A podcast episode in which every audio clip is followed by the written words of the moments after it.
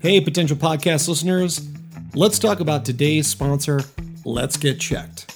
Let's Get Checked makes professional health testing easy by letting you get tested without having to visit a healthcare provider.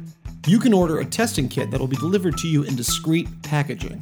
Once your sample arrives in the laboratory, confidential results will be available from your secure online account within two to five days.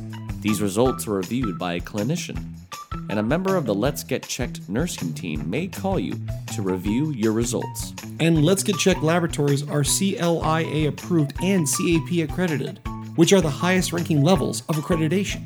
So, if you want to avoid an uncomfortable office visit or prefer the convenience and get tested at home, visit try l g c dot com slash potential and get twenty-five percent off your test using code potential twenty-five.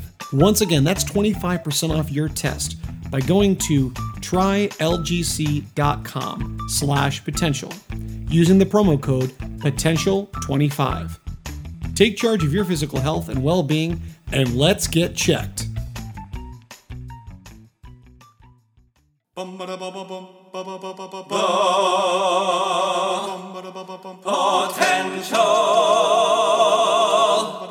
Podcast. Reviewing the latest in movies, T V series, video games, books, and more. This is Potential Picks. Hello and welcome back to another edition of Potential Picks. I'm your host, Chris Dewar, and I'm joined by my co-host and a member of the family, Shazamly, family, Taylor Sokol. Today we're reviewing the superhero sequel film Shazam: Fury of the Gods. This is still technically part of the D C E U, its twelfth installment, written by Henry Gayden and Chris Morgan, and directed by David F. Sandberg. So Shazam came out a few years ago, and people really took to it. It's the big of superhero movies. Zachary Levi did a great job. The whole cast did. And it was something fun. It was something where, even though we've had the Superman and, you know, Aquaman and Batman, there was something nice about a smaller scale superhero movie with some big potential. And knowing what was going to come up down the future, Shazam two had been greenlit. And now with the whole D C shakeup and everything that's gone on with Black Adam, with Dwayne The Rock Johnson and not wanting to be a part of Shazam because he's stupid, and just everything going on, this film being put in this year, along with The Flash, which is supposed to reset the D C universe, Blue Beetle, and Aquaman, it's almost as if, like, this whole year our films, like, maybe don't even matter. They might just be for entertainment value. But we don't know if they're actually going to continue the story with everything that James Gunn and Peter Safran want to do moving forward. However, I'm still excited to see Zachary Levi back in this role and see what's next for our Shazam family. So this is your spoiler warning. Spoiler warning. If you've not actually gone and seen the film, go see it before coming back to listen to this review, unless you just want to listen to the review and then go see it after. That's up to you. Uh, but Taylor, what is a synopsis of Shazam: Fury of the Gods? So this follows two years after Doctor Savannah's defeat uh, with Shazam, uh, a k a. Billy Batson and his family. Um, he was able to give all his adopted family the powers of Shazam. And in those uh, two years, they have kind of been like uh, the unofficial heroes of Philadelphia, but they're called the Philadelphia Fiascos because though they have powers, they're still kids with superpowers and kind of disorganized. Uh, but they do get the job done. So this film follows Billy Batson and his foster siblings as they fight the Daughters of Atlas. Now, these are actually pretty interesting. Um, they've actually kind of created these characters for this film. So these don't have any ties uh, to exactly to the comics. So this is going to be very original. You really can't go back to any source material uh, for those characters. So, yeah, how we left off, it was kind of kind of a cool, the fact that all the uh, the kids had powers and stuff, and how is that going to be? And Billy in this one, he's really trying to figure out, okay, I need to be a leader, but at the same time, uh, I'm getting too old. I'm going to age out of the foster system. So he's still feeling that anxiety of being abandoned, and that his family's kind of doing their own thing with their own powers, and he's kind of like, you know, what's going on? They got to face this new threat that not only wants the powers back of Shazam, um, but they can steal the powers. So that was really a cool concept. When Chris and I get through these reviews, we don't always have the pleasure or the opportunity to actually see that product uh, together. So we had seen this. This is right before the pandemic in two thousand nineteen. And our last big theater film, I believe, that we saw uh, together. And um, I've just, the magic is still alive in this film, I would say, in terms of humor. Zachary Levi does such a great job with that, of this kind of like, if you combined like a Superman origin story to Big, you know, you have the uh, basically a kid in this adult body, you know, he doesn't really know what he's doing. And, you know, he kind of like doesn't take it maybe as seriously. But uh, yeah, I was really excited to come back to this world. Yeah, I mean, that first movie was so charming and funny and still had some great action in it. And the world building was there. So to see, it was smart, like right away in this one, the staff that was used in the first film that Shazam breaks at the very end and just tosses, that is actually a staff that belongs to Atlas. And we kind of find that, oh, these are powers that were used Uh, you know, for these daughters. And so they, like this whole opening scene with Helen Mirren and Lucy Liu, is they're at this like temple museum, and they're all dressed in like their, you know, their Greek gear, if you will. And they go up and they take this staff and they get their powers, and they turn everyone to like sandstone, and like, they, you know, it's just like instantly can see that they're upset and they're angry, and they're like, obviously, the wizard gave these powers to some champions. They must be the brightest and boldest, and you know, like there's. I love how they set up this this punchline, and then it shows our hero Shazam in the therapy, not really with a therapist. He's with a pediatrician, and uh, yeah, we could tell right away that Shazam, he's not really, he's confused. And I think this is my first big kind of flaw with the film is, I just wish Zachary Levi, and maybe he still will, would get a true chance to play with all the big players as his character. You know, even like the end of Shazam, there's that cameo moment where he surprises uh, Freddy with Superman showing up at the lunch cafeteria. But it's from the neck down, because clearly at that time, they couldn't get Henry Cavill because there was all the stuff going on as if Henry was going to even come back. And that's been a whole big fiasco on its own. In this whole therapy scene, he's kind of like being like, look, Aquaman's just so cool and so big and handsome, and Wonder Woman's just amazing and hot, and Batman, he's just so cool, and I don't even know what I am. It just sets up that you could tell that he's struggling because he wants to find out what is what's my true identity. He actually doesn't even realize that Shazam is his superhero name. He's come up with all these different names, and I love that Freddy's come up with a funny name too. Um, Captain uh, uh, Every Power, or Captain Every Power, or something. But yeah, they're the the team is a mess. They're not really fully coordinated. You know, they're doing good things. They're they're causing mayhem, and so when these when these daughters show up, and instantly are quite a threat. I mean, one scene that I was kind of surprised about. They didn't really play into it further, but they, they did this in Shazam as well, the first film. Really showing that these villains are menacing and will kill people, like right off the bat. Even though it's a cartoony kind of movie, they kill people. There was this really creepy scene where Lucy Liu has the power to like mind control people, basically. And Freddy's, like one of his like high school teachers, is like up on the roof trying to be like, yo, Freddy, you're okay? And Lucy Liu mind controls him, and then he walks off the building and kills himself. Yeah. And we really see on Freddy's face. I mean, Jack Dylan Grazer, he's so great in this role. He really is the heart of this movie, I feel. Um, he's got quite an emotional journey of self-discovery himself. And then his power gets taken away. And this was, yeah, I think this was a cool concept. It was the staff, when used by the Daughters of Atlas, if they hit you with the with the you know the beam of the the spear, you cannot Shazam anymore. That's taking the power back into the spear. And a lot of this I thought was a great way to like show like, are you more than just the powers that you were given? And Jack Dylan Grazer really gets to show some great strength in his character, even though he's kind of freaking out that he's lost, you know, he actually had, you know, obviously he's got the one crutch and he has, you know, his thing with his leg and he's still being bullied. I was, I was surprised that the, um, the two bullies are back from the first film and no one ever, they don't get their upcomings. They no, don't really do not. Get, I was like, when is Freddy going to go kick, kick their ass? I was surprised we didn't really get a moment with that. Um, but he's got, you know, a lot going on for him. So his superhero body version of his is everything he needs. And in this, when it's taken away from him, he goes through quite a journey. And there's some fun hijinks coming up we'll talk about. But Taylor, I got we got to talk about just, I think, with the Daughters of Atlas and going back to, you know, the Rock of Eternity and everything in there, it it's a very room of a requirement in a way. Just, yeah. You know, we just played Hogwarts Legacy. There's still great fantasy in this film. And that's something that I really took to heart is that whereas Superman, you know, there's some great big action sequences. Batman's much more dark and true down to Gotham, even the Batman.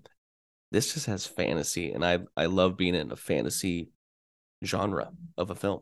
Yeah, and it's it's kind of like what Doctor Strange is for the Marvel, um, you know, or Scarlet Witch.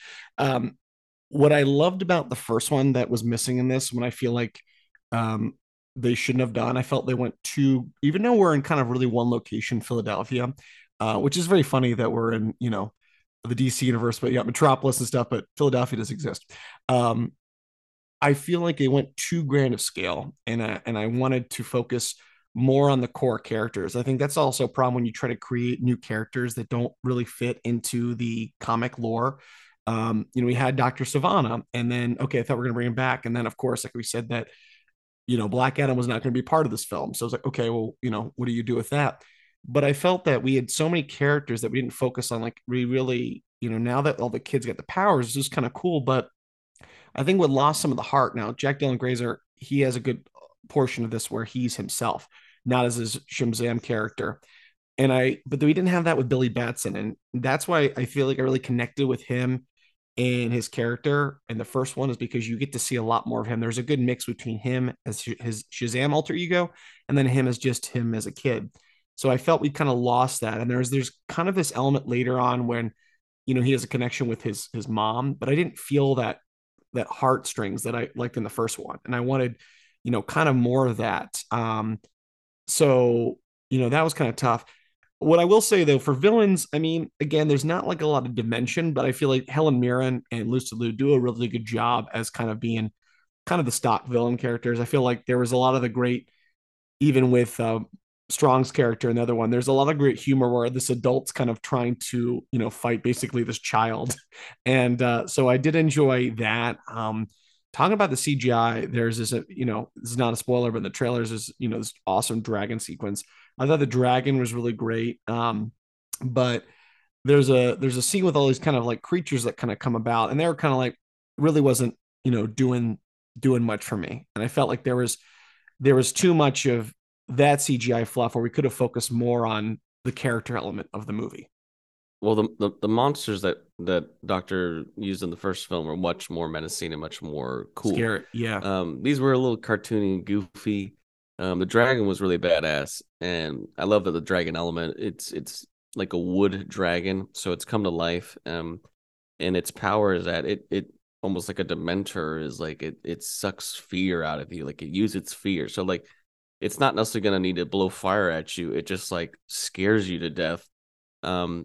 And it's very powerful, and that was yeah that was great to have. But yeah, the villains just overall, it feels like a return to nineties two thousands stock villains where I'm not really going to remember them a day later. I don't really care about them, but for the time, you know, it, it was it was fun. Helen Mirren has one scene in this movie that I think was like a standout scene. Well, two, I would say. One that's right out of the trailer, the scene where they basically are like, okay, Freddy's been kidnapped.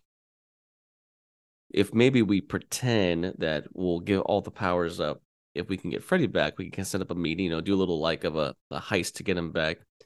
And they're at this like little Philly cheesesteak, you know, like fast food place. And he sets up this meeting. And I mean, one of the funniest lines, even though I'd seen it like a thousand times in the trailer, I just love this line of him talking to Helen Mirren. And he's like, you know, uh, you're really menacing, you know, uh, you're doing a great job. Uh, you know, for someone who's so old, and like, and she's just like looking at him, and he's like, the one thing you forgot about is family.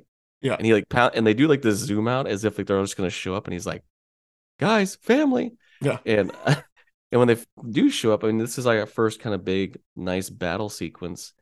Um, and what was cool is, yes, it, the traveling, using the way that they can travel into their, you know, Rock of Eternity, and there's that whole room in there with like kind of a Monsters Incorporated vibe with all these different doors to different realms, and then the other room that they find that has like the quill and all these things. I mean, I loved how the fantasy continued, and so they do end up, you know, kidnapping Helen Mirren, but she wanted to be kidnapped so that she could find this apple. And the whole thing is like the daughters are going to try to do the Tree of Life and plant it somewhere.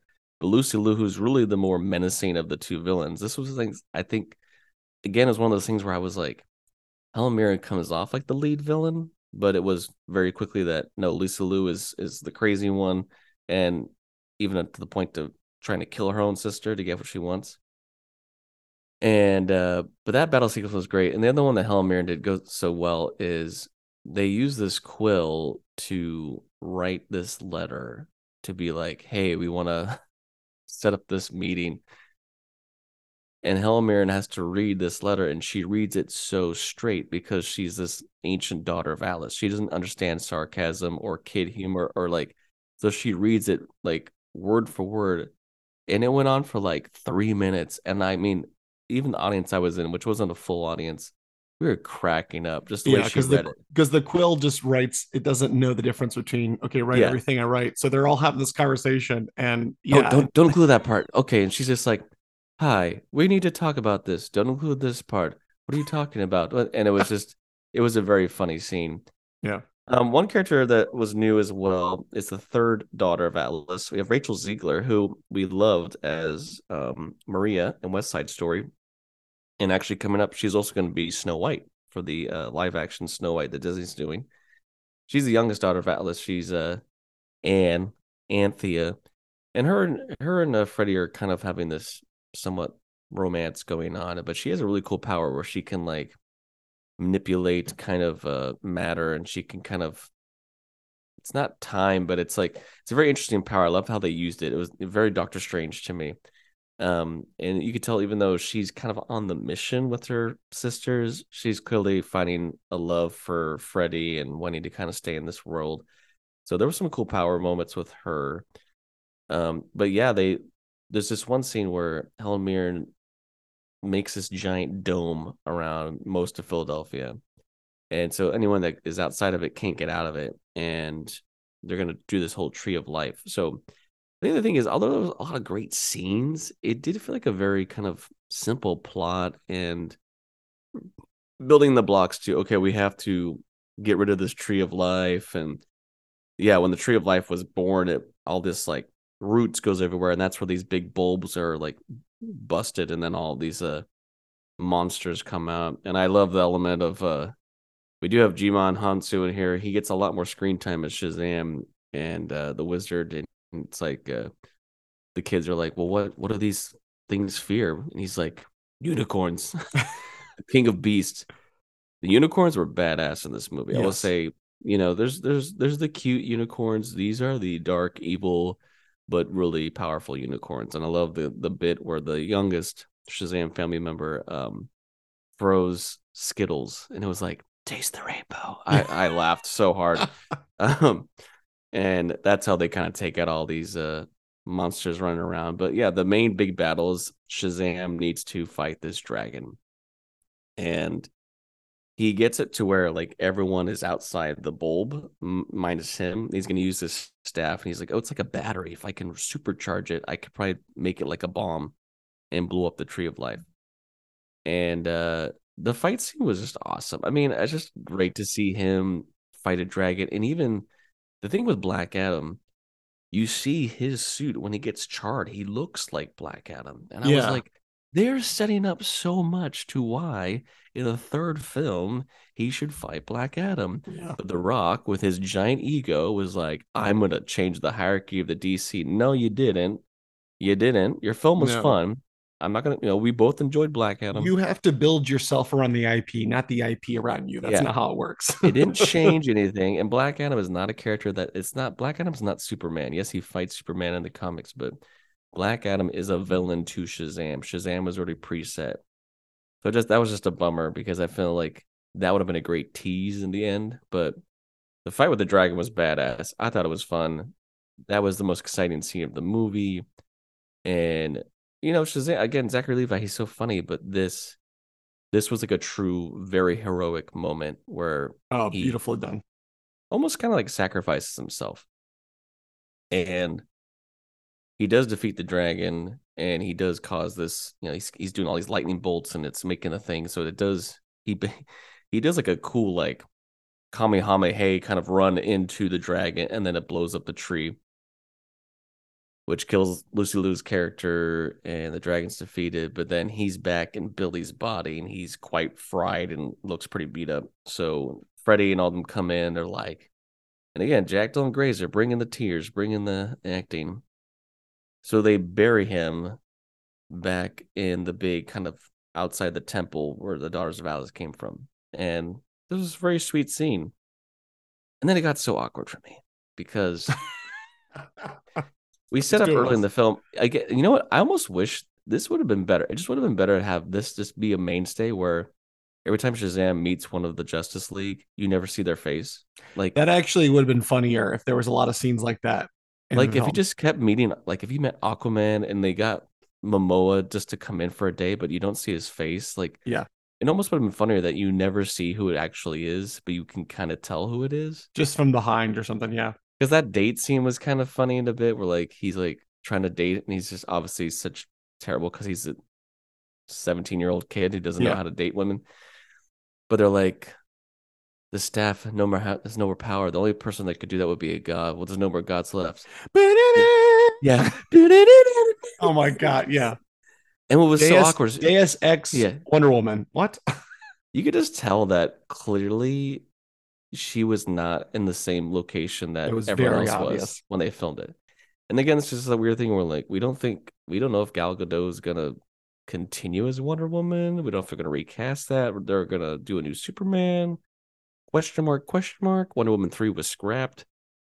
eighty-four was terrible. We all agreed on that, but she's great as a character. So she comes in, she does a big lightning bolt. He's reborn, and it was great. I, it's so hard. He's like trying to flirt with her, and he's got this thing in his teeth, and he's just covered in dirt. So funny! Oh my god! Because she's like, she's like, you know, take it easy, Billy Batson. She's like, I'm not, you know, you can tell she's like, I'm not here to date you, and he's just trying to flirt. But yeah, they they end the movie with like, okay, they're they're like gonna get all their powers back to all the family, and he's like, hey, what's my superhero name? And he's like, and the wizard goes, it's Shazam, and they're like. And I love when Freddy goes, I think we can come up with something better. Yeah. And there was a great cameo early in the movie. I didn't actually know who this guy was, but I could tell by the shirt. Um, they had a cameo of the actor who played Billy Batson, Michael Gray, in the nineteen seventies television series. Oh. Um, he goes, you know, he's like, thanks, Captain Marvel, which is what Shazam's actual Rachel name, name yeah. is. So, uh, and then we get our post-credit scenes. Um, yes. So... The first post-credit scene, what was that? I don't remember. I remember the first, second one. The, the first one, are we talking about the Justice Society one? Oh, yeah. Okay. So we get uh, our friends from Peacemaker and Suicide Squad, John Economos and Harcourt. In Harcourt, they uh, approach Batson to um, part of a team. And, of course, they start saying Justice, and he thinks it's League, and he's like, yes! And then the Justice Society, which was our connection to... Uh, Black Adam, and then he's like, you know, kind of like, okay, wait, is that really, you know, good? So they're like, we want you part of the Justice Society, which would tie technically into him facing off Black Adam. They were kind of like teasing that. So we had that, and then the next one, which I actually kind of laughed at because it just how I felt like. So we get Doctor Savannah back in the cell, and Mister Mind, the little caterpillar that was teased at the end, apparently has been like, oh, I've been concocting plans, and everything's like, what's going on? I've been here. I'm fifty-seven years old, and he's got a long beard. Like he looks like Dave Letterman now. Uh, and and he's like, like, I love how the Mister Mind was like, well, I I have to crawl everywhere. It takes me a long time. Why are you so like, Why are you so out of breath? I ran. Yeah, it's like, we'll uh, we'll be making plans soon. I will be using something. He's like, when? And he's like, I have to do one more thing. And then he just crawls away, and you can yeah. see Doctor's just like, ah! like, and yeah. then it ends. And the thing is, when they did that cell scene in the first movie at the end, the post-credit scene, I was like, oh, you know, looking into Mister Mind, he is one of um, Shazam's like main enemies. And again, this is now like, is this just throwaway? Because we may never actually get a Shazam three. And this is not just because of the D C shakeup. Unfortunately, I think because of the D C shakeup and because of The Rock, this movie performed very poorly when it comes to box office. Um, I hinted at this last week when we were talking about Scream making the highest opening of its franchise, which was forty-four million opening weekend, which first Scream movie is pretty good. Shazam opened to thirty point five million domestic. Yes. Worldwide, just short of seventy million. So not even what many movies make their opening weekend. So unfortunately, Shazam is going to come down to be a flop. Um, you know, I, I don't. I think even with word of mouth, people saying like, "No, it's it's a fun go see." You know, I don't know if it's just not vibing for people, but uh, it's it's sad because I would love to have seen a third film where maybe the Doctor and Mister Mind recruit Black Adam to take down Shazam, and we have that battle. But again, it's, you know, saying my frustration of why The Rock chose not to want to meet a cameo in this, and he really thought he was going to have his own like mega franchise. Black Adam did okay. I mean, it made just short, I think, of four hundred million, which again is very much on the short end for a superhero film. That movie was fun. It was still dumb and had some big problems with it, but it's the fact that he really thought, I can just take over and, and be the main guy, when again, his character has never been built to be the main guy. And so my hope is they, you know, Peter Safran and James Gunn have kind of hinted that Zachary Levi may not be done. No, they want, I think they want him back for sure. Yeah. And even with that Peacemaker ending, you know, we, we hope we get a Peacemaker two. And actually at this point, if, if Zachary Levi was cool with it, I would almost prefer him to then just go to T V at this point. Like, like join Peacemaker two, and maybe if Peacemaker has to take on a, a greater threat than the first season, and you need some supers in there, because at this point the character is so fun to watch. I think that, that humor rather, and that dynamic would be yeah spot on, because that's what I've been wanting. I've been wanting the Justice League with Shazam and his brand of humor, just being like, "Hey, hey guys, yeah, part of the team." But that was a great moment. It was like, he's like, "You have, you want to be part of the Justice Society?" And he's like, "Yes, the just wait, what was that?" Um, there's two teams with like kind of same names. He's like, I think we can come up with better names than that. And he, I, I love even the joke of like the Avengers team or something. He's like, ooh, I like, like that, that for some reason. Yeah. um. So I don't know what's going to happen with the future Shazam. Hopefully he comes back. I would love if we got Mark Strong back and actually had, you know, I just don't think they're going to invest in a third film unless it's like a straight to H B O Max kind of thing. Or Mark because... Strong. He's always he's always a bridesmaid, never a bride, because he's he's, he's never Lantern got a proper and... sequel as a villain. I know, um... so sad. But we'll, he'll always have the first Shazam. So, so yeah. I mean, again, I enjoyed the film. It was not as good as the first. No. It has a lot of stock things to it that just kind of don't fit. But the fantasy and the heart were there, and it makes me go, man, I really would love. I would love for them to recast Black Adam, and finally we get Shazam fighting Black Adam. Um, even Zachary Levi, he didn't realize that there's a whole comic arc that is Shazam versus Black Adam versus Superman in the in the comics. He's like, I didn't know that was a thing. Would love to see that one day. Maybe we will, maybe we won't. But for this film, you know, it, it was fine. I'm going to give it, it's like seven point five out of ten. Yeah, I'm going to give it a seven out of ten myself, but... You can go decide for yourself. You can check out Shazam: Fury of the Gods, now in theaters. And that was this edition of Potential Picks. Thanks for listening to the Potential Podcast. You can follow us on Instagram and Facebook at the Potential Podcast, or on Twitter at the Potential Pod. Or you can email us. Send us your positive feedback and thoughts, suggestions, and more through our email, the potential podcast at yahoo dot com. I'm your host, Chris Dewar. And I'm your host, Taylor Sokol. Stay tuned for more episodes on pop culture, entertainment, and nerdom. And remember... Know your potential.